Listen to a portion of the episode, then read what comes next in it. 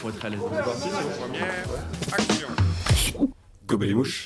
Ah, il est vraiment top ce jingle. Je voulais d'ailleurs remercier Jean euh, sous le nom de Money Monkey. Vous pouvez le retrouver sur, euh, je crois, Money Monkey Art sur Instagram. Il fait du dessin, il fait de la musique. C'est vraiment un génie. Euh, il a mis du temps à s'y mettre, il a mis du temps à lancer son projet, mais aujourd'hui, il est, il est vraiment au top. Donc, allez le suivre. C'est lui qui a réalisé le jingle. Alors, il y a des voix d'Arthur et, et, de moi-même dedans, si vous arrivez à les retrouver, des, petites phrases marrantes, etc. Mais on est content qu'il ait pu faire ça pour nous. Donc, merci encore, merci encore, Money Monkey d'avoir fait ça pour nous. Aujourd'hui, on rejoint quelqu'un qui a, un nom de, job qui fait une phrase à peu près. Donc on va avoir le temps d'en discuter. Euh, c'est Valentin Adiba qui est, tu m'arrêtes si je me trompe, hein, Valentin, directeur artistique dans une agence de design graphique. C'est bien ça? C'est ça. On peut simplifier comme ça. Graph... Je rajoute un truc, design graphique et animation. On fait beaucoup d'animation. On développera plus tard, je pense. Yes, carrément. En tout cas, ça me fait super plaisir de, de te recevoir avec Arthur aujourd'hui. Arthur, ça va? Ça va, tranquille. Ça va toujours. On enregistre effectivement encore cet épisode sur Skype, vous vous en doutez, car le confinement dure encore un moment. Donc, on essaie d'avoir un audio de la meilleure qualité possible, d'enregistrer avec notre téléphone, avec nos ordinateurs, avec tout ce qu'on a, et de mixer ça au mieux pour avoir la meilleure qualité. On remercie Martin également depuis le début, qui bosse pour nous et qui euh, continue à mixer ces épisodes-là. Et on espère que celui-là vous plaira. On a beaucoup de choses à discuter avec Valentin, car c'est quelqu'un qui bosse énormément et qui a fait un million de projets à peu près. Je regardais ton site, là, c'est tous les partenaires avec lesquels euh, vous avez eu l'occasion de travailler. Ça va du sport à la Croix-Rouge, euh, à Red Bull, etc. C'est assez impressionnant, votre catalogue, là. ouais, on a la chance d'avoir beaucoup de clients différents et et on a la chance de, de, bosser sur des projets cool avec eux, donc euh, c'est clair que c'est bien. Aujourd'hui, tu as donc euh, cofondé euh, ta boîte, Verlaine Mayer. Par quel parcours universitaire tu es passé pour monter en tant que directeur artistique? Bah, c'est pas vraiment finalement le. Quand rétrospectivement, c'est pas vraiment le parcours d'études, je pense, qui m'a mené là, mais plutôt les. Ça va paraître un peu bête, mais c'est ça, les rencontres. C'est-à-dire que j'ai fait des études d'architecture à la base, que j'ai arrêté en cours de route parce que les études étaient très intéressantes, mais le métier d'architecte m'attirait pas du tout. En fait, euh, plus je rencontrais des anciens qui bossaient en agence, etc., plus je me suis aperçu que c'était pas un métier qui m'intéressait.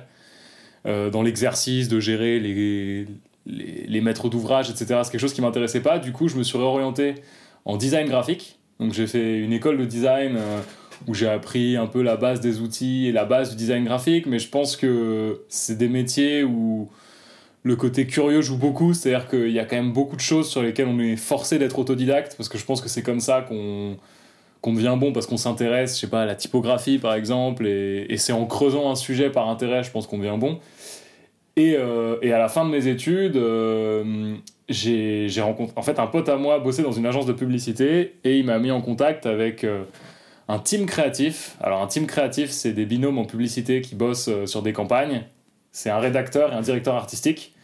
Et, euh, et, en général, c'est eux qui conçoivent les campagnes et qui suivent la fabrication. Et donc j'ai rencontré ces deux personnes-là, ce binôme créatif euh, qui, est, qui, est, un très très bon binôme euh, parisien. Ils ont une cinquantaine d'années, ils sont très très très bons. Et via eux, en fait, je suis rentré dans une agence de pub qui s'appelle Altman plus Pacro, qui est une agence indépendante. Et c'est là que j'ai été vraiment pour la première fois directeur artistique officiellement dans une agence, etc. Sachant que j'avais fait un peu de freelance avant, euh, pendant 2-3 ans, en parallèle de mes études. Donc, euh, bon, désolé, du coup, j'ai pas fait la chronologie pile dans le bon ordre, mais en gros, ça s'est fait par rencontre et par, euh, par intérêt de architecture, design, typographie, graphisme. J'ai rencontré des gens, pub, du coup, j'ai bossé dans la pub c'est comme ça que je me suis retrouvé à ce poste. Du coup, tu as un peu touché à tout quand même, parce que finalement, t'as quel âge là, Valentin J'ai 27 ans. Ok, donc assez jeune en fait, finalement, t'es es rentré euh, dans l'agence de pub à, quel âge? Je suis rentré à 23. Ok, donc ça s'est fait assez rapidement en fait après, après tes études, etc. Donc tu as eu l'occasion de voir un peu euh, comment se passait au milieu de la pub. Ça t'a attiré euh, vraiment la pub parce qu'aujourd'hui tu n'y es plus vraiment, mais en même temps euh, ça peut quand même être un secteur qui t'intéresse qui en fait. Ouais, bah en fait, à vrai dire, c'est très particulier la publicité. Moi personnellement, j'ai jamais été fan de publicité. C'est-à-dire, je, précise ça parce que dans la publicité, il y a beaucoup de gens qui sont euh, qui regardent toutes les campagnes qui se font dans le monde, qui suivent tous les directeurs de création de tous les pays, qui adorent la pub, etc. Moi, j'ai jamais été comme ça. J'ai jamais été un fan de publicité. Euh, je trouve que c'est intéressant. Je trouve qu'il y a des pubs qui sont excellentes. Des pubs qui sont bien faites. Parfois, c'est les films de pub anglais ou quoi, t'as des trucs, c'est vraiment des, des sketchs ou des films ultra bien réalisés. Enfin, t'as des trucs euh, d'une super qualité, mais j'ai jamais été fan de publicité. En revanche, je trouve que c'est un milieu très intéressant parce que bah, c'est un milieu qui est vachement décrié, où on dit que, euh, les, les gens sont malhonnêtes, que. euh, qu'il y a du favoritisme, qu'il y a de la triche, des budgets, machin. Enfin, c'est très critiqué, mais en réalité, c'est quand même un milieu qui, qui grouille de talents et de gens hyper intéressants. Donc, ce que j'ai aimé de la pub, plus que la pub en soi, c'est les gens que tu rencontres. Tu rencontres des photographes, des réalisateurs, euh, des, des artistes hyper intéressants qui se sont retrouvés là plus ou moins par hasard. Il y a plein de gens qui sont un peu retrouvés dans la pub par hasard, de milieux artistiques différents. Et euh, c'est ça que j'ai trouvé vachement intéressant. Mais comme j'ai jamais été spécialement. J'ai jamais eu une affinité particulière avec la publicité, je suis parti sans un regret immense de partir de la publicité. Euh, et euh, aujourd'hui, j'ai pas forcément envie d'y retourner, mais c'est pas parce que j'en garde un mauvais souvenir, c'est plus parce que euh, maintenant je suis dans une autre aventure. Quoi. Tu as monté donc Erlenmeyer avec euh, deux de tes amis. Quel était un peu l'objectif de cette boîte? Est-ce que vous aviez vraiment envie de cibler un certain type de client? Alors, on n'a pas, on n'avait pas spécialement un type de client en vue, mais le projet s'est fait de façon assez organique, pour ne pas dire chaotique. enfin, pour le dire, mais le, dire de façon euh, positive. Mais en gros, c'est euh, un excellent, excellent pote à moi qui s'appelle Gwen, Gwen Germain, qui est réalisateur 2D. Et on s'est rencontrés à l'école, on était étudiants ensemble, école de design. Et, euh, et on a toujours eu envie de monter un truc. Mais on en parlait à l'école, c'était pas spécialement. c'était pas on montera une boîte un jour, c'est sûr, et ce sera génial. C'était plus. on avait très envie de le faire, mais c'était pas clair. on s'était jamais dit quoi spécialement. On se disait juste qu'on s'entendait très bien et qu'on on aimait bien. euh, on aimait bien passer du temps ensemble, etc. Et, euh, et il s'avère que à la fin des études, euh, moi j'ai commencé à bosser dans la pub et Gwen de son côté, il a fait un court métrage de fin d'études qui a vraiment explosé sur internet et qui a fait qui a beaucoup attiré la presse, qui a attiré beaucoup de gens. Il a commencé à avoir beaucoup de demandes de gens qui voulaient bosser avec lui. Et du coup, il a commencé sa carrière avec des, des trucs assez fous. Il s'est retrouvé directeur, euh, enfin réalisateur de, l'animation 2D sur le film de Wes Anderson, I Love Dogs. Et du coup, il a supervisé toute la 2D de ce film. Il a fait le design de la 2D, etc. en direct avec Wes Anderson. Et c'était son premier boulot à 23 ans. Et à côté de ça, il avait une avalanche de demandes euh, de, clients, euh, de, de musiciens qui voulaient faire des clips, euh, de- d'agences de, pub qui voulaient faire des spots avec lui, etc. Et euh, nous, on s'est jamais, on s'est jamais perdu de vue parce qu'on est très très potes avec Gwen. Et à un moment, on s'est dit, euh, on commence à, au bout de 2-3 ans d'expérience, moi j'avais 3 ans dans la pub, lui il avait 3 ans sur euh, les films de Wes Anderson, et, ensuite il a bossé en tant que réalisateur euh, dans, une boîte, euh, dans une boîte de production à Paris. Et on s'est dit, on a de l'expérience. Toi, euh, Gwen, t'as plein de, gens qui te consultent, euh, qui, qui veulent bosser avec toi. Peut-être que c'est le moment de, de lâcher euh, nos boulots, quoi, et de, de monter une boîte pour euh, prendre toutes ces demandes, euh, pour commencer avec des clients. Et ensuite, euh, ça s'est fait du coup de manière un peu anarchique. C'est-à-dire qu'on s'est dit, il y a des clients, nous on a un peu d'expérience, on y va. Mais il n'y a pas eu un plan prévu à l'avance. À quel moment tu te dis, et je pense que c'est une question que plein de gens se posent qui essaient de monter leur boîte ou leur, ou leur projet freelance, etc. Je quitte mon taf, euh, que ce soit alimentaire ou un taf vraiment là-dedans, en fait, dans le même secteur, et je me consacre à 100% euh, à mon activité. Bah, je vais dire un truc, euh, je pense que je serai pas le premier à le dire, mais je dirais que c'est le moment où tu sens, t'as l'intuition que c'est le moment de. que là, il y a une opportunité maintenant, et que cette opportunité, elle vient d'arriver et qu'elle va partir très vite. En fait, je dis ça pourquoi? Parce que moi, j'ai pas du tout. euh, j'ai pas eu l'éveil entrepreneurial en me disant ça y est, là, je monte ma boîte, etc. Parfois, il y a des gens qui racontent un peu ça, ils ont senti qu'il fallait qu'ils montent leur truc. Moi, j'étais très heureux dans l'agence où je bossais. C'est une agence euh, que je garde en très haute estime. Je garde un super souvenir de, cette agence. Euh, Enfin, je suis vraiment parti, même le regret au cœur, parce que j'adorais l'agence où j'étais et le directeur de création pour qui je bossais, qui s'appelle Olivier Altman et qui est un très très bon directeur de création. Et, euh, du coup, la raison pour laquelle je suis parti, c'est que avec mes associés, maintenant Gwen et Yann, parce qu'on est trois, en fait, à un moment, on s'est dit, euh, là, il y a des trucs à faire, c'est le moment de le faire, et si on le fait pas maintenant, on le fera jamais. Et du coup, c'est plus ça. C'est là, il y a une opportunité, il y a des demandes, on est tous les trois capables de quitter nos boulots parce qu'on peut le faire, parce qu'on a assez d'expérience, parce qu'on a, on sent que si ça foire, on pourra retrouver du boulot demain. On s'est dit tous les tous les curseurs sont au bon endroit, quoi. Et donc, euh, donc on est parti et j'avoue que ça a été un choix très difficile et que ça n'a pas été euh, une illumination très claire. C'est pour moi il y a un, un moment où tu fais le saut quoi. Donc Gwen avait déjà des clients qui étaient intéressés euh, à, à bosser avec lui. Comment vous avez réussi à trouver d'autres clients? Comment tu démarches des clients quand tu as une agence qui n'a aucun nom et qui est toute nouvelle? Bah, nous, c'est particulier. Je pense que je peux pas répondre pour n'importe quelle, euh, n'importe quelle agence qui n'aurait pas de nom et qui va fallu se lancer. Nous, la, la chance qu'on avait, c'est que on avait déjà des gens qui nous contactaient et en plus, euh, on avait déjà un réseau. Et donc, en fait, euh, on a énormément bossé pour l'instant par réseau et par euh, gens qui nous contactent euh, via notre site. Donc, en fait, pour l'instant, on n'a pas eu la même difficulté à démarcher, je pense, que, que beaucoup d'autres entreprises qui vraiment n'existent pas et ont besoin de, de se faire un nom. Mais je pense que c'est un mélange de bouche à oreille. C'est-à-dire, moi, j'ai beaucoup retravaillé avec des agences. On a des clients d'aujourd'hui qui sont des anciens clients freelance à moi ou des gens de l'agence de pub où je bossais qui nous ont mis en relation. Et euh, donc, du coup, nous, c'est un peu particulier. On n'est pas dans le. On n'est pas vraiment dans le cas de figure où on a monté une boîte qui n'existe pas, qui. Enfin on a monté une boîte depuis zéro et puis on se retrouve à démarcher pour dire aux gens qu'on existe. On avait plutôt le problème inverse de on a des demandes, il faut qu'on fasse le tri dedans et qu'on se trompe pas de projet, euh, qu'on se surestime pas, qu'on sous-estime pas non plus les budgets. Enfin, on a eu d'autres problématiques, je pense. Vous avez quand même réussi à avoir euh, Orelsan qui s'est intéressé à vous. Vous avez fait la pochette de sa réédition de son album. Vous avez aussi euh, réalisé euh, une animation dans un de ses clips. On voit que je sais que vous faites aussi un clip vidéo pour Seb Lafrite, là, le troisième clip. Quel type d'animation vous préférez travailler? Est-ce que c'est plus du- de, l'animation vraiment 2D, 3D ou du graphisme euh, pour plus de l'identité visuelle? Bah, en fait, nous, on, est, on, aime beaucoup, euh, on aime beaucoup tous les projets. C'est-à-dire, euh, ça, ça- fait réponse politiquement correcte, mais c'est vraiment sincère. C'est En gros, nous, on est capable de faire des productions d'animation 2D traditionnelles très très lourdes. Euh, comme par exemple le clip d'Orelsan, c'en est une, ou euh, le travail qui a été fait par Gwen sur Wes Anderson, c'en est une aussi. Et ça, c'est de l'animation 2D c- très très lourde. C'est-à-dire, il y a beaucoup de postes différents, c'est des échelles de temps extrêmement longues, etc. Et euh, c'est des choses qu'on fait plutôt bien. Les, gens, les clients qu'on a sur ces, sur ces secteurs-là sont contents. Mais c'est des longues échelles de temps, des gros budgets et des grosses logistiques. Et on aime bien aussi le fait d'avoir des projets plus petits qui vont plus vite, où on voit plus vite le résultat, où il faut trouver des astuces pour rentrer dans le budget du client. Euh, Donc du coup, nous, je dirais que c'est qu'il n'y a pas vraiment deux pôles qui sont euh, l'animation hyper complexe et le graphisme un peu animé. C'est plus on essaie de trouver des compromis entre ce qu'un client va venir nous demander et ce qu'on est capable de livrer à la fin. C'est-à-dire, euh, on a parfois des clients qui viennent nous voir avec beaucoup d'ambition, mais qui n'ont pas énormément de moyens.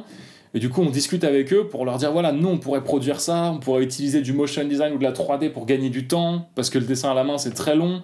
Et en fait, on va venir trouver des solutions avec les outils qu'on a et les talents qui bossent avec nous pour dire vous, vous pensez que vous voulez un film d'animation de 3 minutes, sauf qu'en fait, ça coûte très cher et c'est très long à faire. Mais en réalité, pour votre budget, on peut faire autre chose avec du motion design, de la 3D et d'autres techniques qui vous rendra peut-être aussi satisfait et vous en aurez pour votre argent. Et nous, on aura l'expérience de bosser sur un truc différent euh, de ce qu'on sait faire. Donc euh, la démarche est un peu euh, démarche de designer de analyser la demande et trouver une solution. Et au final, quand tu quand as toutes ces demandes, ou en tout cas euh, tous ces clients qui viennent à toi ou auxquels tu veux venir vers, vers eux, etc., qu'est-ce qui importe le plus, je dirais, si c'est un client du type, effectivement, Aurel San ou Wes Anderson, et que tu te rends compte que le projet, en fait, bah, soit il t'intéresse pas trop, soit c'est pas trop dans vos cordes, mais en même temps, tu te dis, voilà, c'est un gros nom, ou tu préfères avoir un peu euh, une personne qui arrive plus euh, de nulle part, un peu moins connue, mais qui a une idée folle et qui vous, et qui, qui vous intéresse grave et qui qui vous permettrait en fait de- d'en apprendre beaucoup en fait, d'avoir une expérience peut-être un peu plus impor- importante et intéressante que euh, un gros nom qui, qui, qui vous demande de faire un truc un peu tel un robot ou tel une machine. Un peu.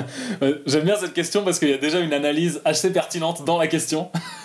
De, euh, en gros, c'est pas forcément bosser pour un gros nom qui est le plus intéressant. Et pour le coup, je trouve que Ouais. je trouve que tu frappes très juste avec ça parce que en fait ton analyse est peut-être même plus pertinente que ce que je vais pouvoir raconter derrière mais mais Non, non, non, j'y connais rien. connais rien. non mais per- personne n'y connaît rien de toute façon même moi là je, je suis- ravi de discuter avec vous mais j'y connais rien non plus enfin je, peux donner mon avis en gros je sais pas si je connais des choses mais Ben je voilà, peux fin du avis. podcast. Merci de nous avoir écoutés. C'était super. On n'a rien d'autre à vous raconter. Non, mais en gros, ce qui est, ce qui est intéressant dans, dans ta question, c'est que, en fait, tu soulèves directement le problème. C'est-à-dire que ce qui est important, finalement, c'est pas le nom pour lequel tu bosses, c'est le projet qui est derrière et l'intention de la personne. En fait, si on est démarché par un, artiste énorme qui a une grosse notoriété, qui vend des millions et des millions d'albums et qui nous dit qu'on veut faire un clip pour lui, nous, aujourd'hui, on a eu, on a eu des expériences de projets qui se font, projets qui se font pas, projets ambitieux qui deviennent décevants, etc. Donc je dirais, c'est pas parce que quelqu'un comme ça, de très connu, nous démarche qu'on va se dire c'est génial, ça va être super. Ce qui va nous intéresser, c'est plus ce qu'il y a derrière, c'est-à-dire quel est le projet, est-ce qu'il y a de l'ambition, est-ce que est-ce qu'il y a une idée créative un peu euh, innovante? Ou en tout cas euh, quelque chose euh, qui va un peu surprendre le public, etc. Et donc si c'est le cas, que ce soit un grand nom ou un petit nom, ce sera de toute façon intéressant. Mais après, si, si c'est juste un projet bourré de process avec 18 intermédiaires avant l'artiste et que, et que du coup tu deviens juste une espèce d'exécutant de luxe pour un nom, bah c'est sympa de, de, bosser pour un grand nom, mais nous c'est pas trop ce qui nous intéresse parce que en fait ce genre de projet-là, finalement, tu crois qu'ils vont te faire de la notoriété parce que tu veux te rattacher à un gros nom. Et en fait, tu deviens juste un exécutant d'un truc. Donc, si le projet est pas bien en soi, c'est, je trouve que c'est dommage de, de s'y arrêter juste pour le nom. Et du coup, à l'inverse, et c'est un peu ce que tu disais, un petit projet, un petit artiste qui a plein, qui a plein d'idées, qui est malin et qui est capable d'être astucieux, de, de limite mettre la main à la pâte, de faire des graphismes avec nous, des trucs comme ça ça peut être hyper intéressant si, si, le gars a de bonnes idées. Mais pour autant, l'un n'est pas mieux que l'autre. Je dirais pas qu'un petit artiste indé, c'est forcément mieux qu'un gros artiste avec une renommée. Je dirais vraiment que c'est l'état d'esprit qui joue. C'est quoi le quotidien d'un directeur artistique d'une agence de graphisme? Bah, c'est ce qui est très cool dans ce métier, c'est qu'il n'y a pas vraiment de quotidien type. C'est vraiment le métier de directeur artistique. Je trouve que c'est un métier qui veut mais absolument rien dire en fait. C'est-à-dire que ça, ça peut ça peut ça, déjà ça existe dans, dans, tous les métiers directeur artistique t'en as dans la musique dans le cinéma dans la pub dans le graphisme dans le dans l'édition culturelle t'as des directeurs artistiques de radio chez France Culture qui trouvent des programmes ça veut toujours dire un truc différent et en fait le directeur artistique je dirais que c'est quelqu'un enfin ça c'est ma définition je dis pas qu'elle est juste mais je dirais que c'est quelqu'un qui euh, canalise les énergies créatives des artistes qui sont aux, alentours pour euh, c'est pour essayer de définir le truc. C'est plein d'imprécisions, mais, mais en gros, je dirais qu'un directeur artistique, il va aller trouver des gens qui ont un talent, un photographe, un réalisateur, un dessinateur, euh, un illustrateur, un sculpteur, et il va dire ce talent-là, on va le mettre au service d'un projet. Et idéalement, un bon directeur artistique, je pense à une approche créative, c'est-à-dire il va trouver des concepts en lien avec le projet qui se rattachent euh, à l'œuvre de l'artiste en question. Et donc du coup, il y a vraiment ce truc de canaliser les énergies, et du coup, le quotidien, il est, il est très différent d'un projet à l'autre. Si le projet, c'est euh, un shooting photo, bah, son quotidien, ça va être pendant deux semaines d'aller sur euh, le plateau du shooting photo, d'être avec le photographe. S'il manque un éclairage, dire Ah bah tiens, vas-y, on va se débrouiller comme ça. La lumière, elle serait peut-être mieux comme ça. Donner son avis sans non plus brider le photographe. Et si le, le truc d'après, c'est l'illustration, bah, ça va être en studio à une table à faire des dessins, des croquis, faire des recherches avec la personne, trouver des couleurs, parler avec le client. Donc en fait, c'est vraiment un métier qui change au fil des projets. Et peut-être alors peut-être que peut-être le quotidien en fait de l'agence et peut-être plus savoir là-dessus comment pour ceux qui qui connaissent pas très bien euh, comment ça se passe une agence artistique ou euh, de design etc comment comment ça se passe? Est-ce que c'est vous qui allez vers le client et que quand le client vient il a un projet qui est déjà carré et vous avez plus qu'à exécuter? Ou alors c'est vous qui vraiment dirigez euh, son projet à 100% C'est quoi un peu le, type de relation et le, type de création qui peut se mettre en place? Bah, Ça dépend beaucoup de la démarche du client. Il y a des clients qui veulent vraiment donner toute la responsabilité à l'agence et donc qui vont venir et qui vont dire voilà on a tel projet comment on fait? Et il y a d'autres clients qui vont beaucoup plus vouloir garder le contrôle qui vont vouloir euh, rentrer un peu dans la création parce que c'est peut-être ce qui va les intéresser d'avoir des discussions créatives etc donc ça dépend vraiment de la personnalité du client. Enfin j'ai le sentiment que ça dépend vraiment de la personnalité du client. Et du coup euh, la relation et le travail que nous on va avoir à faire il dépend beaucoup de ce que la personne accepte de nous confier. Parce que comme c'est des projets effectivement souvent en rapport avec de l'artistique, le, point de vue subjectif euh, est souvent important. Et du coup, en fonction de jusqu'où le client veut s'impliquer, et eh ben nous, soit on lui laisse beaucoup de contrôle et on, et on finalise ce qu'il nous donne, soit on prend tout en main si le client nous dit juste j'ai une idée, je veux faire un clip, tout le reste c'est pour vous par exemple. Et du coup là, euh, nous on est même euh, hyper partant pour écrire les trucs, penser la prod, penser qui on va faire bosser dessus. donc ça dépend vraiment de la personnalité de la personne en face. Quel est le projet que vous avez préféré? Bah, je dirais que. Alors, j'espère que ça va pas être considéré comme une réponse à côté, mais c'est un projet à nous sur lequel on est en train de bosser. On est en train de. Parce qu'à côté de notre activité, enfin, en parallèle de notre activité, euh, c'est avec notre boîte euh, Verlaine Meyer, on, on écrit des séries.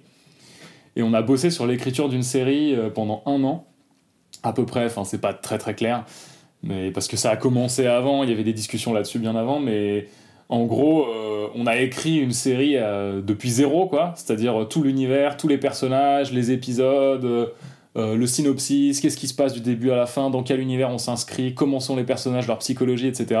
Et ça, c'est un truc qu'on a fait tous les trois ensemble et qu'on est actuellement en train de, développer. Avec un studio, une boîte de production anglaise, et l'idée c'est de peut-être un jour la vendre à une plateforme de streaming. Donc euh, on a, on a des gens en vue, on a quelques contacts potentiellement intéressés, mais pour l'instant c'est juste chez nous. Et, euh, et je dirais que c'est ce projet-là, parce que c'est un projet où on a la, une liberté créative totale, parce que c'est le nôtre, et, euh, et en plus il y a une grosse ambition derrière de potentiellement en faire une série. Donc euh, je sais pas si on y arrivera, mais c'est hyper stimulant de partir à zéro, de tout faire ensemble, de créer tout un truc, et de se dire que peut-être un jour ça deviendra euh, quelque chose que les gens verront. Quoi. Non, mais c'est super en tout cas. C'est déjà c'est une déjà peut-être que donc c'est une boîte de prod anglaise avec laquelle vous allez euh, signer etc. Donc a priori c'est juste c'est une série euh, anglaise du coup, une série française? Non, en fait, la, la boîte avec. Ce, ce sera. On sait pas, en fait, pour l'instant, parce que personne n'a commandé la série. En fait, c'est très très long, les process de série. Et nous, en plus, on découvre, donc euh, on, est loin d'être des experts en la matière. Mais en fait, la boîte avec qui on a signé, c'est pour faire du pré-développement. Donc, c'est tout l'écriture euh, de ce qu'on appelle la Bible. Donc, euh, c'est quels sont les personnages, quels sont les univers, quelle est l'histoire globale de la série, quels sont les arcs, etc. Donc, les arcs, c'est les quêtes personnelles de chacun des personnages. Et, et du coup, cette boîte-là, on fait juste du pré-développement avec eux. Donc en fait, à la fin, ce qu'on va livrer avec cette boîte, c'est un dossier complet qu'on va essayer ensuite d'aller vendre à une plateforme de streaming. Donc du coup, euh, si la plateforme de streaming est italienne, bah, ce sera une série italienne. Quoi. Ouais, d'accord, ok, je vois. Du coup, c'est marrant parce que le projet sur lequel euh, vous avez préféré bosser, bah, c'est le vôtre en fait. C'est- tout ce que vous faites euh, vous trois entre vous et au final, euh, pas forcément ce que vous faites avec, euh, bah, avec d'autres gars. Bah, en fait, ouais, c'est de bonnes questions tout ça. En fait, je dirais plutôt que on a beaucoup de chance. C'est des nous- questions qui te mettent un peu à, à l'amende parce que du coup, les, tous les clients ils regardent ça, ils sont allés, on s'en va. Non, parce que non, parce qu'en plus, on le- coupera, on coupera.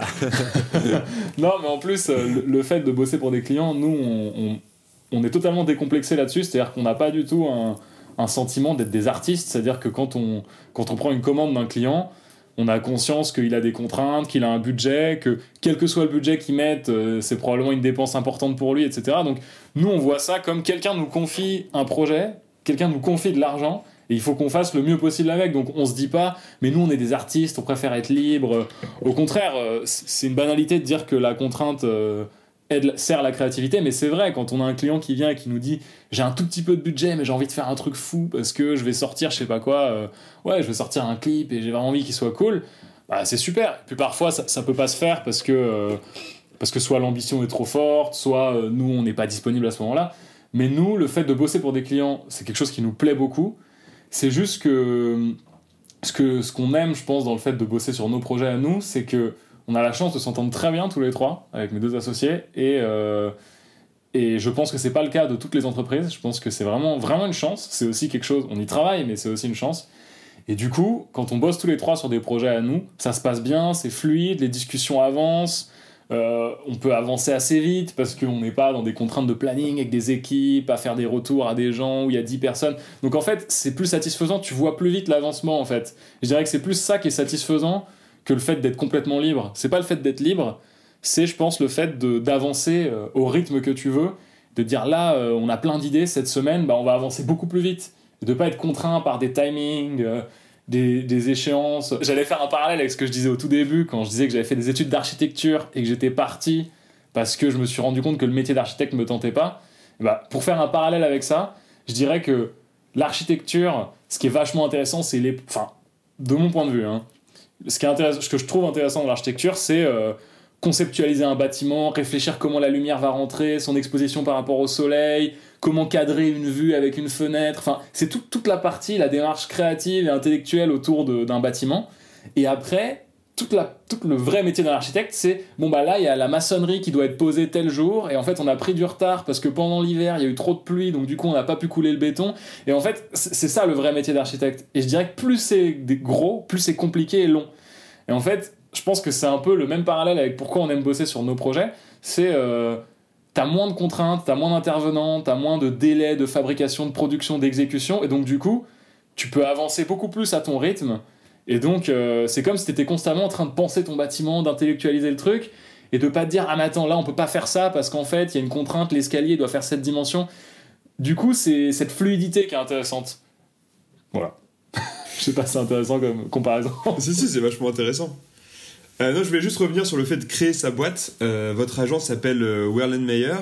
Euh, J'ai deux petites questions. C'est déjà comment vous avez trouvé ce nom? Parce que aucun de vos familles n'est Werlenmeyer. Et deuxièmement, est-ce que le nom d'une boîte, quand on crée sa boîte, est-ce que c'est très important ou est-ce que ça n'a pas beaucoup d'importance? Alors, comment on a trouvé le nom? On, on, voulait créer la boîte, on avait l'idée de créer les statuts, etc.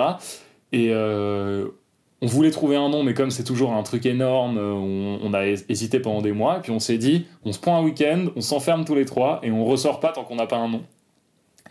Et on voulait, euh, un nom qui soit euh, très court, idéalement en deux syllabes, prononçable dans toutes les langues. Et on a trouvé un nom imprononçable en deux parties, avec 18 syllabes, qui veut rien dire, qui n'est ni notre prénom ni notre nom de famille, qui a pas de symbolique, et, euh, et honnêtement, j'ai pas de, de, vraie raison de pourquoi on a choisi ce nom, mais on l'aime bien. Il nous, il nous, on l'aime tous les trois. Il correspond à aucun de nous trois, de nos noms, de nos trucs, etc. Parce que la boîte qu'on crée, c'est nous trois. C'est pas euh, nos noms de famille ou les initiales de nos prénoms ou je sais pas quoi. Parce que euh, l'entité qu'on crée pour nous, elle est nouvelle. C'est le truc qu'on a fabriqué tous les trois, Yann, Gwen et moi. Et donc, euh, donc c'est pour ça qu'il n'y a pas de corrélation avec nos, noms personnels ou, euh, nos, identités, etc. Et après, sur le nom d'une boîte, l'importance du, nom d'une boîte, je ne sais pas, je saurais pas répondre pour tout le monde, mais j'aurais tendance à dire que le nom c'est très important, mais qu'en même temps, euh, ce qui compte vraiment, c'est ce qu'on met derrière le nom, c'est-à-dire euh, un nom, je pense, s'il fait des choses intéressantes, on va finir par le retenir. C'est-à-dire je sais pas, je prends dans l'exemple de la musique, je pense que Red Hot Chili Peppers, c'est pas le nom de groupe le plus facile. C'est-à-dire quand tu crées ce nom-là, tu te dis pas c'est cool, c'est catchy, c'est facile à retenir, ça se prononce facilement dans toutes les langues. C'est un enfer, il y a quatre mots, c'est hyper long, c'est imprononçable. Est-ce que c'est vraiment drôle? Est-ce que c'est pas un délire entre eux? Tu sais pas trop, mais finalement, quand tu deviens les Red Hot après, bah peu importe en fait. Du coup, je pense que le nom c'est important, mais c'est après ce que la personne devient qui compte vraiment quoi. Donc, euh, je dirais, euh, faut pas se mettre trop la pression non plus sur ça. C'est après, faut juste faire des bonnes choses sous ce nom. Je me baladais sur, euh, sur votre site, là, Valentin. Le nom de, de client avec lequel You had a good time working with, parce que c'est ce qui est ce qui est écrit en gros. déjà, ça veut dire qu'il y en a où tu les as pas mis parce que tu n'as pas aimé travailler avec eux. non, je crois que pour l'instant, on n'a pas eu de. Je crois qu'on a mis tout le monde. Et donc dans cette liste, il y a Vagram Film, Ubisoft, France Télé, euh, Amazon Studio, Wes Anderson, euh, Paris Saint-Germain, Orelsan, Red Bull, La Croix-Rouge. Est-ce qu'il y a un client sur lequel euh, vous fantasmez et vous le rêvez d'intégrer son nom à cette belle liste? En termes de clients, je pense pas, parce qu'en fait, on, je crois qu'en fait, on raisonne pas assez en termes de clients. C'est-à-dire que il y a des trucs qu'on a envie de faire, comme euh, faire du mix média, bosser avec du live, de la 3D, de la 2D, mélanger le motion design avec le graphisme, etc. Il y a plein de trucs euh, d'ambition, soit créative, soit technique, qu'on a de notre côté, qu'on aimerait faire et qu'on n'a pas encore eu l'occasion de faire, pour des raisons de temps ou de budget ou d'occasion. Mais, euh, en revanche, on raisonne pas trop en termes de, de dans quel milieu ou quel secteur on aimerait bosser. Et, je pense que d'ailleurs, c'est bien qu'on raisonne pas comme ça parce que c'est ce qui fait que justement on a de la diversité. En fait, je pense que si on se disait on adorerait bosser euh, pour je sais pas quoi des équipes de basket, bah peut-être qu'on deviendrait l'agence qui fait du graphisme pour des équipes de basket. Et aujourd'hui justement, on n'est pas ça parce que je pense qu'on raisonne pas comme ça, qu'on se dit juste cool là il y a un y a un gars qui fabrique des poignées de porte qui nous a contactés et le projet est trop cool. Et du coup, je pense qu'on a ni d'ambition de fantasme spécifique de client ni de choses où on se dit qu'on veut pas bosser pour ça ou pour tel milieu quoi. Je pense que c'est cette ouverture qui fait qu'on a un éventail vachement large. Comment ça marche quand un, énorme client comme Red Bull ou le PSG, en fait, est-ce que c'est est-ce des appels d'offres à plusieurs agences ou est-ce que c'est ils vous contactent vous directement parce qu'ils savent le travail que vous faites? Est-ce qu'il y a beaucoup de concurrence par rapport à ça ou c'est si vous avez client, vous avez client, c'est sûr, et personne d'autre viendra vous marcher sur les pieds?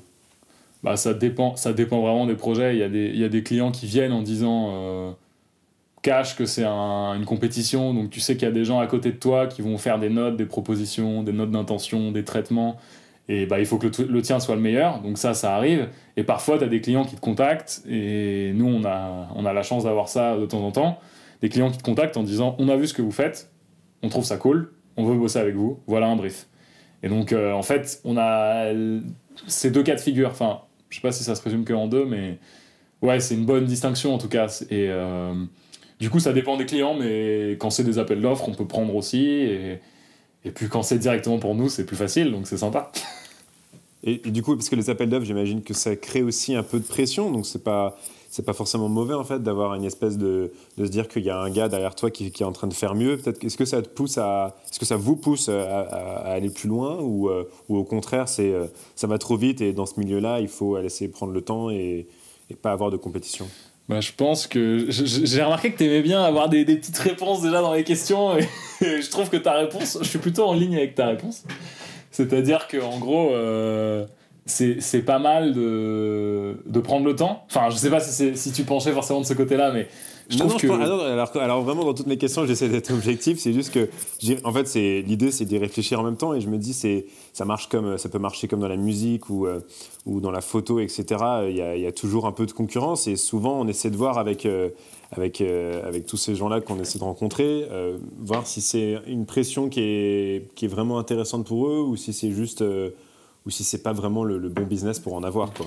Bah, moi je pense que le fait d'avoir une pression tant qu'elle est pas malsaine, je pense que c'est toujours positif parce que ça te fait un peu avancer. Mais après, euh, le problème, c'est que je pense que dans la plupart des secteurs créatifs, comme, euh, comme la publicité ou le clip ou quoi, je pense, je trouve que quand il y a des appels d'offres, le, le, client en abuse souvent.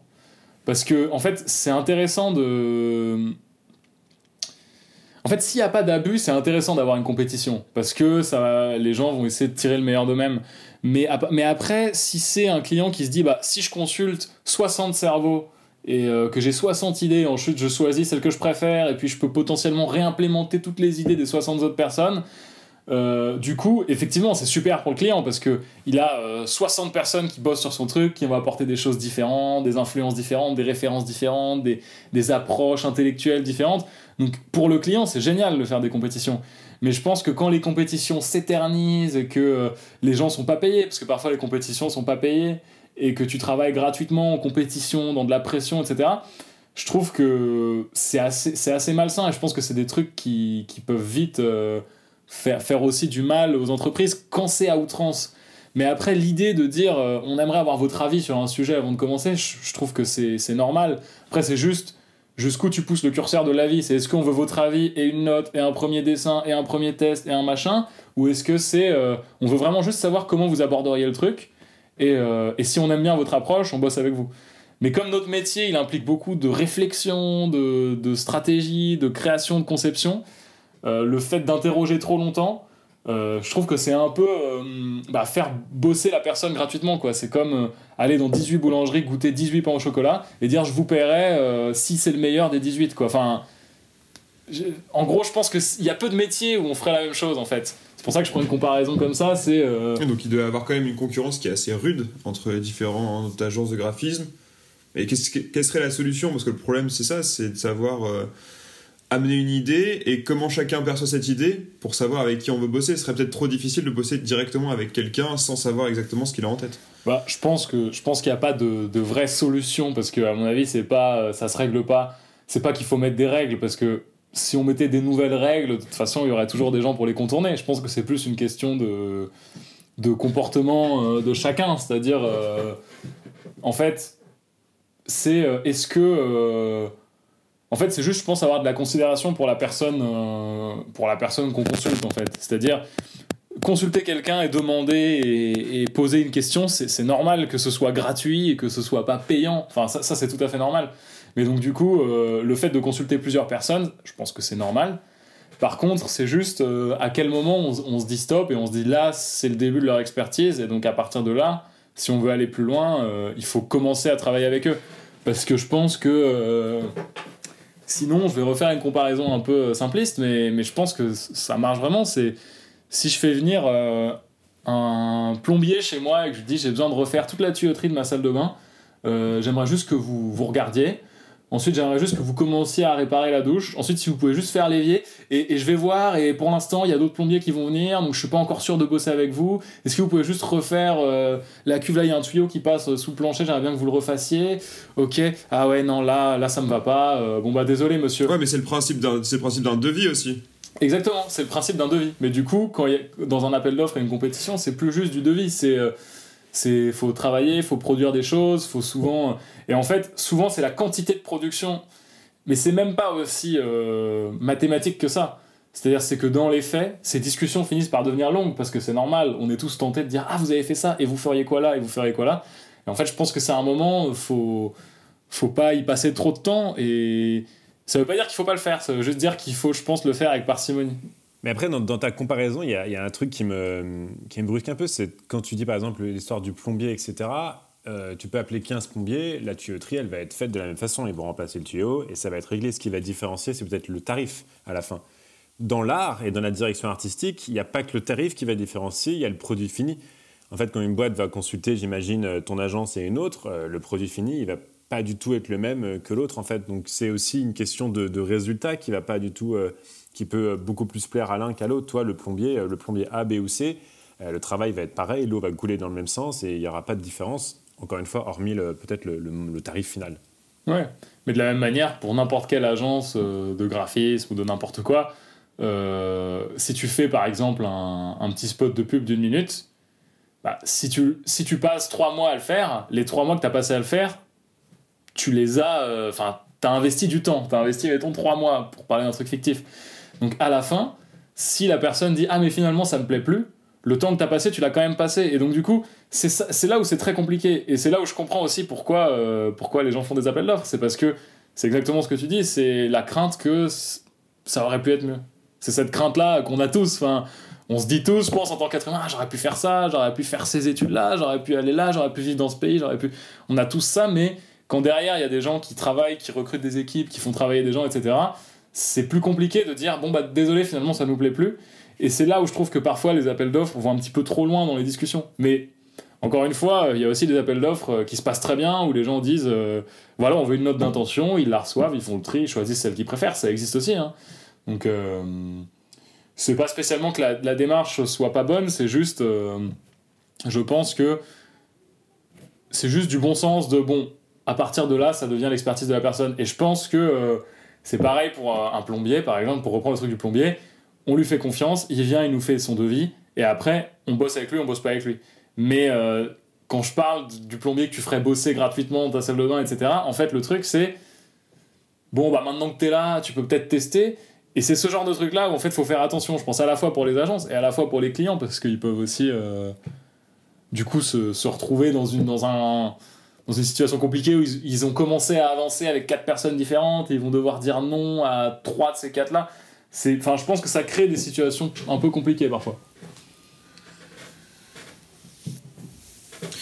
Pour prendre un petit peu de hauteur euh, sur l'art en général, quels sont les artistes récemment qui t'inspirent que tu as découvert ou que tu suis actuellement et qui t'inspirent euh, dans ton métier ou euh, dans euh, ton côté un petit peu artistique en général pour puiser tes inspirations? J'aime beaucoup les Strokes, ils viennent de sortir un nouvel album que je vous recommande d'écouter.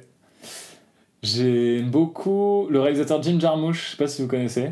C'est un bon exemple, Jim Jarmusch, sur, euh, sur l'art en général, parce que je trouve que c'est quelqu'un qui a une démarche très particulière. Qui, tous ses films sont très différents, ils sont écrits différemment, ils sont tournés différemment. euh, ils sont. euh, Enfin, c'est c'est très divers.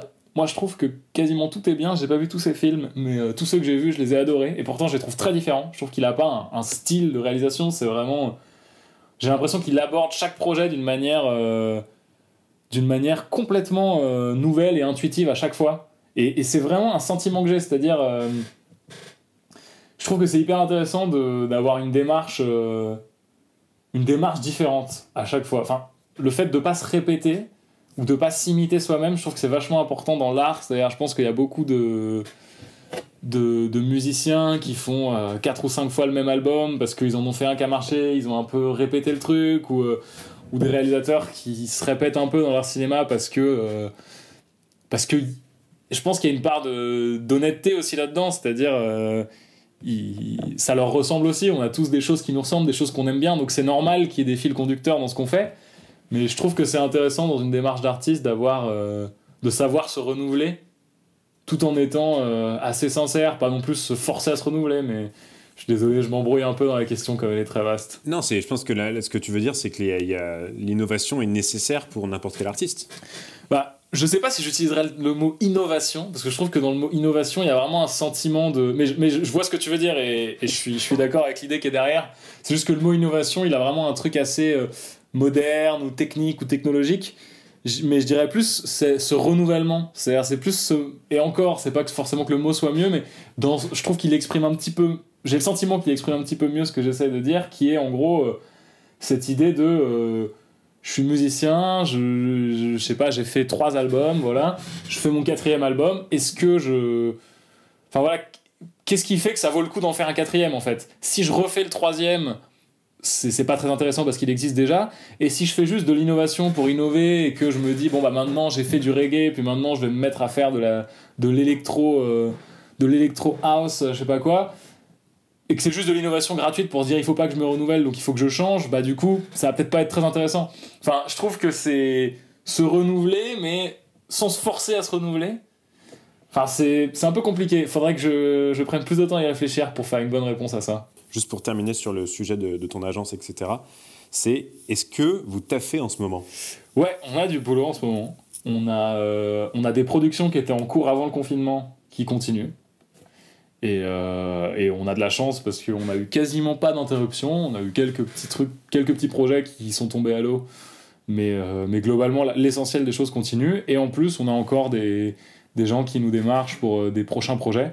Donc on est en discussion sur des, des futurs projets. Du coup, en fait, on, on bosse à distance, mais on a toujours la même quantité de boulot en fait qu'avant le confinement. Et est-ce qu'il y a, moi aussi des petites questions comme ça, est-ce qu'il y a un préjugé que les gens peuvent avoir sur euh, la direction artistique en général que tu peux tout de suite démolir là? Je sais pas si les gens ont des préjugés sur la direction artistique, j'ai l'impression que c'est tellement. Ouais, moi, j'en ai. Ah ouais? Moi j'en ai. Bah alors je veux bien que tu me donnes un préjugé et puis je vais voir si j'ai la, la verve C'est pour le enfin, c'est ce démolir. que je peux. Après, forcément, avec, Arthur, on, en- on commence à en connaître quelques-uns, donc on en a de moins en moins. Mais en fait, disons, avant de, vraiment rentrer dans la musique, etc., les préjugés de direction artistique, pour moi, c'était euh, un peu ce que tu peux voir dans les films. En fait, c'est euh, le gars qui est euh, en haut avec, ses notes, etc., et qui dit Bon, alors moi, je vois plus le truc comme ça, lui, je le vois là, lui, il va faire ça. En fait, il y a de la direction artistique, et en fait, pour moi, il y a aussi de la direction humaine, dans le sens où dire. bah, on a besoin de cette personne pour euh, faire euh, telle partie technique, celle-là pour faire telle partie plus artistique, etc. Et, euh, et finalement, en fait, moi j'ai cette vision, mais alors bien sûr qu'elle est fausse, qui est de la personne bah, qui en fait attend que le projet soit fini et qui dise bon bah moi je le vois comme ça, vous faites le taf, rendez-vous dans 15 jours pour un premier draft et puis je vous corrigerai et puis dans 15 jours encore vous revenez avec un nouvel essai, etc. J'imagine que c'est absolument pas comme ça que ça se passe, mais je pense qu'il y a pas mal de gens. Celui qui, un peu, qui a toujours le dernier mot, quoi. Voilà, c'est ça. J'ai l'impression que les gens peuvent avoir. Alors là, j'exagère un peu dans mes, dans mes propos, mais je pense que les gens ont un peu cette image-là, euh, comme dit Arthur, de euh, j'ai le dernier mot et puis en fait, euh, je vous dirige, parce qu'il y a quand même le mot direction artistique qui est important. Et c'est pas tous les métiers n'ont pas ce mot-là. Donc, euh, est-ce qu'il y a un peu de ça, mais pas trop? Est-ce que ça, comment ça marche? Bah, je pense que dans tout ça, c'est vraiment de la personnalité, là, ce que tu décris. C'est-à-dire que quelqu'un qui dit Moi, je fais rien, j'ai mon carnet, et puis euh, quand les gens viendront avec ce qu'ils auront fait, je leur dirai que c'est pas bien, et puis je leur donnerai. euh, En fait, c'est plus pour moi un tempérament euh, tyrannique, de pervers narcissique, plus qu'un un comportement d'une quelconque profession. C'est-à-dire qu'en fait, je pense que. ça dépend vraiment de la personne. C'est-à-dire que de la même manière que tu peux avoir, je sais pas, un producteur en musique, un producteur d'album qui euh, vient de temps en temps voir le groupe en leur disant ce que vous avez fait c'est pourri, euh, refaites les morceaux, ça c'est nul, il y a aucun hit, euh, ça marche pas. Et vous pouvez aussi avoir un, un producteur d'album qui est dans le studio avec les musiciens qui dit putain ça c'est cool, on garde ça, on fait ça au montage, on pourrait mixer le truc comme ça, on pourrait paner la, la guitare à droite et la basse on la sous-mixe à gauche pour que ça fasse tel effet, etc. Et en fait, là, il va plus avoir les mains dans le truc, être avec les gens. Tu, tu parlais de direction tout à l'heure, c'est direction humaine aussi, il y a un truc humain, c'est hyper intéressant. C'est en fait, si t'as quelqu'un d'humain qui s'intéresse aux gens et qui met les mains dans le truc et qui est vraiment avec les gens et qui est là pour aider à fluidifier, à faire en sorte que ce soit bien, que quand les gens aient des doutes, ils soient capables de- d'en discuter avec eux, d'en débattre, bah du coup, ça se passe bien et je pense que personne va se dire tiens, cette personne-là est tyrannique.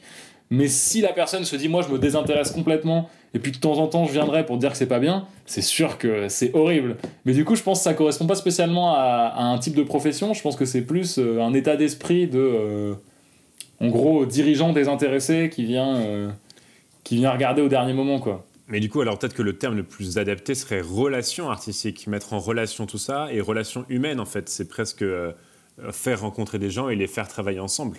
Carrément, c'est intéressant. Bah, de toute façon, je pense que les mots, euh, les mots, surtout quand c'est des intitulés de poste, ils sont euh, galvaudés, imprécis. Ils ont une raison d'être parce que ça renvoie à d'autres postes, que le côté directeur, il y a peut-être une raison parce que c'est flatteur et qu'en même temps ça crée une hiérarchie. Mais en réalité, dans les faits, euh, c'est des métiers euh, qui sont pas très clairement définis et qui donc du coup euh, sont amenés à changer selon la personne qui occupe le poste. Donc relation artistique, je trouve que c'est très intéressant comme néologisme. Après, c'est juste euh, les noms sont définis et, et ils sont aussi faux que n'importe quel autre mot en fait. T'es bloqué à Paris euh, pendant ce confinement. Euh, si tu pouvais choisir un billet d'avion pour partir quelque part après, tu irais où? Si je pouvais partir quelque part après, j'irais bien à New York. Ah, c'est marrant ça d'aller à New York alors que c'est euh, justement t'es un- tu te sens encore euh, entouré de, de tours etc dans une ville et tu restes encore euh, dans l'urbain. Tu iras pas sur une plage déserte, tu irais pas sur euh, Non, une plage là- en Guadeloupe. Bah, ce serait sûrement sympa la plage en, Guadeloupe aussi. Là, comme ça, la première chose qui m'est venue, c'est New York, juste parce que je trouve que c'est une ville incroyable. Mais euh, T'as déjà été? Ouais, j'y suis allé une fois, ouais. Et j'ai beaucoup, beaucoup aimé. Et euh, Est-ce que ton métier il peut, il peut s'exercer, euh, il pourrait s'exercer là-bas euh, Alors j'imagine que oui dans les faits en fait, mais est-ce que tu voudrais l'exercer dans une, dans une ville étrangère? Ouais, carrément, ça pourrait être très intéressant. En plus, j'ai la chance de, de parler à peu près correctement anglais, donc euh, je pourrais carrément, ouais, ça serait cool. Les États-Unis, ouais, ça te tente très bien. Je sais pas si les États-Unis en général, je sais pas non plus si New York est représentatif des États-Unis, mais, euh, mais c'est une ville que je trouve hyper intéressante et hyper stimulante. J'imagine que t'as beaucoup voyagé. Est-ce que t'as un voyage dont tu voudrais nous parler? Ouais, quand j'étais petit, quand je devais avoir 8 ou 9 ans, je suis allé en Patagonie, en Argentine. Enfin, j'habitais en Argentine à cette époque-là, mais à Buenos Aires. Et, euh, et je suis allé en Patagonie pendant, euh, je pense, une semaine, un truc comme ça. Et du coup, j'ai vu euh, des baleines, des plages incroyables, des baleines qui sortent de l'eau à 100 mètres de la plage. Ensuite, on a pris une espèce de petit bateau et on est allé au milieu des baleines. Tu coupes le moteur et puis t'as les baleines qui sortent autour de toi, etc. Et je pense que malgré le fait que j'étais très très jeune, et en plus j'ai une très mauvaise mémoire, mais je m'en rappelle extrêmement bien et ça m'a vachement marqué j'ai trouvé cet endroit absolument incroyable, vraiment magnifique. Je vois des guitares et des basses derrière. Tu joues de la basse, c'est ça? Ouais, absolument, je joue de la basse, ouais. Tu joues dans un groupe ou solo? J'ai joué dans différents groupes et euh, en ce moment euh, je fais pas mal de trucs euh, tout seul, des petites maquettes, démos tout seul et j'ai aussi un petit projet avec un pote à moi. On a un petit projet où on enregistre des morceaux et, et on produit des petits trucs, mais juste comme ça, on fait pas de concert ou quoi, on, on passe plus de temps à composer en studio. Est-ce que t'as un livre à nous recommander pour ce confinement? Je recommande vraiment de lire Le Gai Savoir de Nietzsche, qui est absolument génial et que je relis régulièrement et que j'ai réouvert. Je l'ai pas relu en entier pendant le confinement, mais je l'ai beaucoup réouvert parce que c'est incroyable euh, d'intelligence et de réflexion. Et je trouve ça super. Et euh, d'un point de vue plus léger, je... enfin plus léger, c'est pas plus léger, mais c'est plus plus facile à lire. Je recommande Jean Echenoz, qui est un romancier français qui a publié son dernier livre en janvier de cette année qui s'appelle Vie de Gérard Fulmar et je recommande tous les livres de Jean Echenoz. C'est absolument incroyable. Quand on s'est renseigné sur toi euh, avant cette interview, euh, on a vu que t'avais un compte LinkedIn. Par contre, tu n'avais pas de compte Facebook et pas de compte Instagram. C'est vrai. Donc, tu- est-ce que tu es euh, un peu anti-réseau social ou, euh, ou tu- juste c'est quelque chose qui te passionne absolument pas Comment tu perçois un peu euh, cette surconsommation de réseaux sociaux qui existe aujourd'hui? Je l'aperçois comme tu l'as dé- comme tu l'as décrit. C'est-à-dire j'ai l'impression que c'est une surconsommation, qu'il y a un truc de de besoin de se remplir de notifications et de vibrations de partout et moi c'est plutôt quelque chose qui me stresse. Je suis un peu stressé par euh, les notifications euh, les messages, les vibrations permanentes du téléphone euh, qui te dit que t'as un like ou un truc. Du coup, j'ai pas spécialement, je suis pas contre les réseaux sociaux, je trouve que c'est c'est des outils qui peuvent être pratiques, mais Facebook, je l'ai jamais eu. J'ai jamais eu de compte Facebook de toute ma vie, je sais vraiment pas bien comment ça marche. Je sais qu'il y a un truc qui s'appelle le mur, mais je sais pas exactement à quoi ça sert. Mais vraiment, j'ai jamais eu de compte Facebook de ma vie.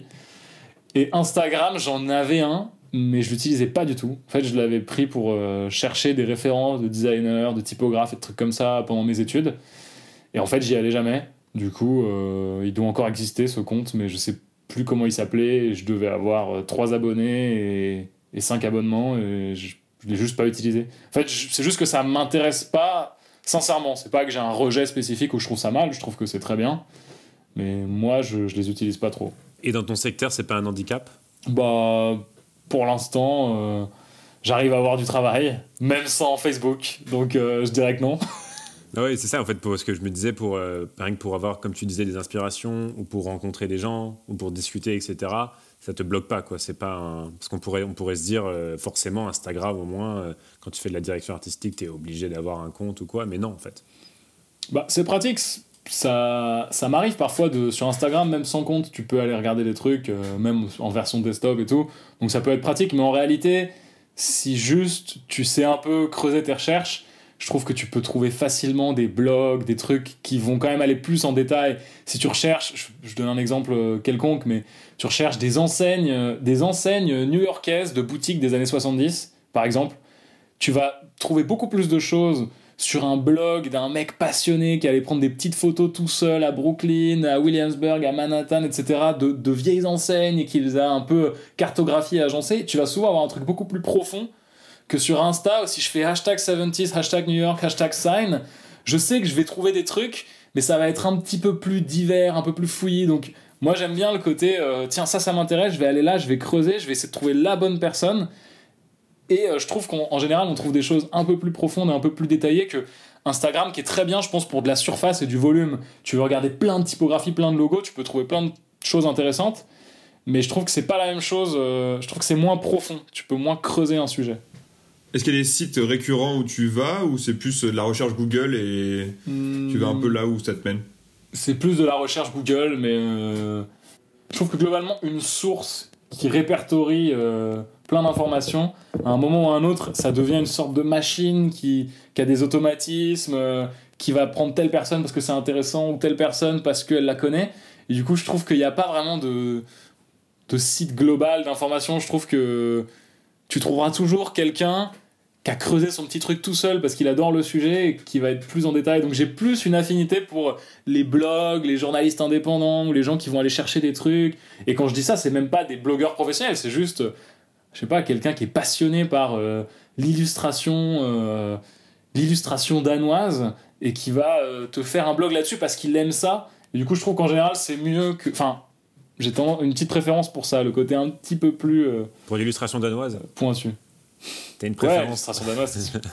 Non, les Danois sont très très bons en design. Je dis expré- expressément les Danois parce qu'ils sont très très. J'aime beaucoup le design danois, je trouve qu'ils sont très bons. Je vais rebondir euh, par rapport à tout ça. Je voulais te dire que bah on pourra pas aller te suivre du coup sur les réseaux Valentin, mais par contre on peut aller regarder ton super site verlenmeyer.com et qui est aussi sur Instagram, j'ai vu. Absolument. Vous avez vous avez quand même un compte sur Instagram. Il y a tous les tous les magnifiques euh, projets de Valentin, Yann et Gwen dessus. Donc n'hésitez pas à aller voir dessus. Si vous avez besoin de travailler avec eux, franchement, c'est top. Allez voir. Il y a une partie contact et il y a tous les projets. C'est assez impressionnant en fait la, quantité de travail que vous avez fait. Effectivement, nous on connecte vachement avec Orelsan, mais euh, il y a euh, le Paris Saint-Germain, euh, il y a du luxe, il y a de la mode, il y a du sport, il y a il y, a, vraiment tous les domaines, donc c'est super intéressant. Verlenmeyer.com, allez, allez voir. Et euh, qu'est-ce qu'on peut te souhaiter là avant, le, avant la fin de ce, de ce terrible confinement? De finir Nietzsche? Finir Nietzsche? Waouh Allez, bon courage. hein. J'en- ai lu pas mal les Nietzsche. Ah, je suis en train d'en finir un là. Non, euh. Non, mais que, le- que le- que voilà, que, que, les, que, les, que les clients continuent à vous contacter, qu'ils n'hésitent pas malgré ces périodes, quoi, parce que c'est quand même un taf qui peut se faire à distance et qui finalement euh, ne, mérite, ne demande pas forcément euh, Ouais, ouais, c'est clair. un déconfinement. Tu vas regarder les billets d'avion pour New York? Euh, j'ai pour l'instant, franchement, je suis plutôt bien chez moi, donc j'ai pas de, j'ai pas la, la hâte de sortir. Donc, euh, tu, vous pouvez garder les billets pour New York si vous voulez. Et, euh, et puis, d'ici la fin du confinement, euh, je sais pas quoi vous dire. On, a, on bosse pour des gens sympas en ce moment. Donc, euh, j'espère qu'on continuera à avoir des gens sympas qui vont nous contacter. Quoi. Yes, bah nous aussi. Bah, merci en tout cas. Bon bah écoutez, C'était super. Merci, Merci Valentin. beaucoup, Valentin. Euh, bonne fin de confinement à vous, Boulogne. Parce que oui, euh, Valentin est à Boulogne. bon bah écoutez, merci encore et euh, Merci beaucoup. Bonne journée, bonne continuation. yes, bon courage à toi. Et, euh, Ah, et merci à vous. plein de réussites euh, avec euh, Erlen Meyer. Merci beaucoup, les gars. Et merci à tous ceux qui nous suivent et qui continuent à écouter tous nos épisodes. C'était le premier que vous écoutez. On essaie d'en sortir un toutes les semaines en ce moment de confinement. Donc euh, on se retrouve normalement la semaine prochaine pour un, Yes, n'hésitez pas à nous faire des pour un retours. prochain épisode. Et à très bientôt. Ciao Ciao, ciao. Salut. Gobelimouche.